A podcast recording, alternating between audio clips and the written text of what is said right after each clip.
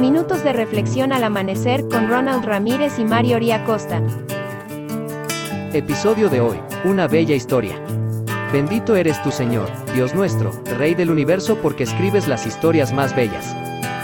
Sino que irás a mi tierra y a mis parientes y tomarás mujer para mi hijo Isaac. Génesis capítulo 24, versículo 4 La Biblia de las Américas.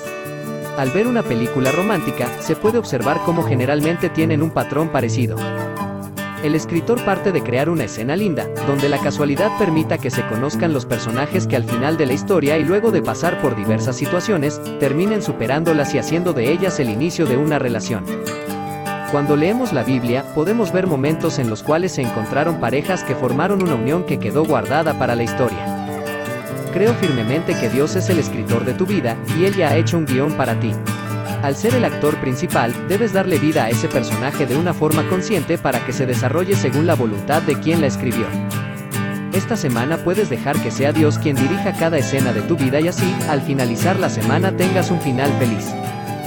Que el Eterno te bendiga y te preserve, que el Eterno ilumine su rostro hacia ti y te otorgue gracia, que el Eterno eleve su rostro hacia ti y ponga paz en ti.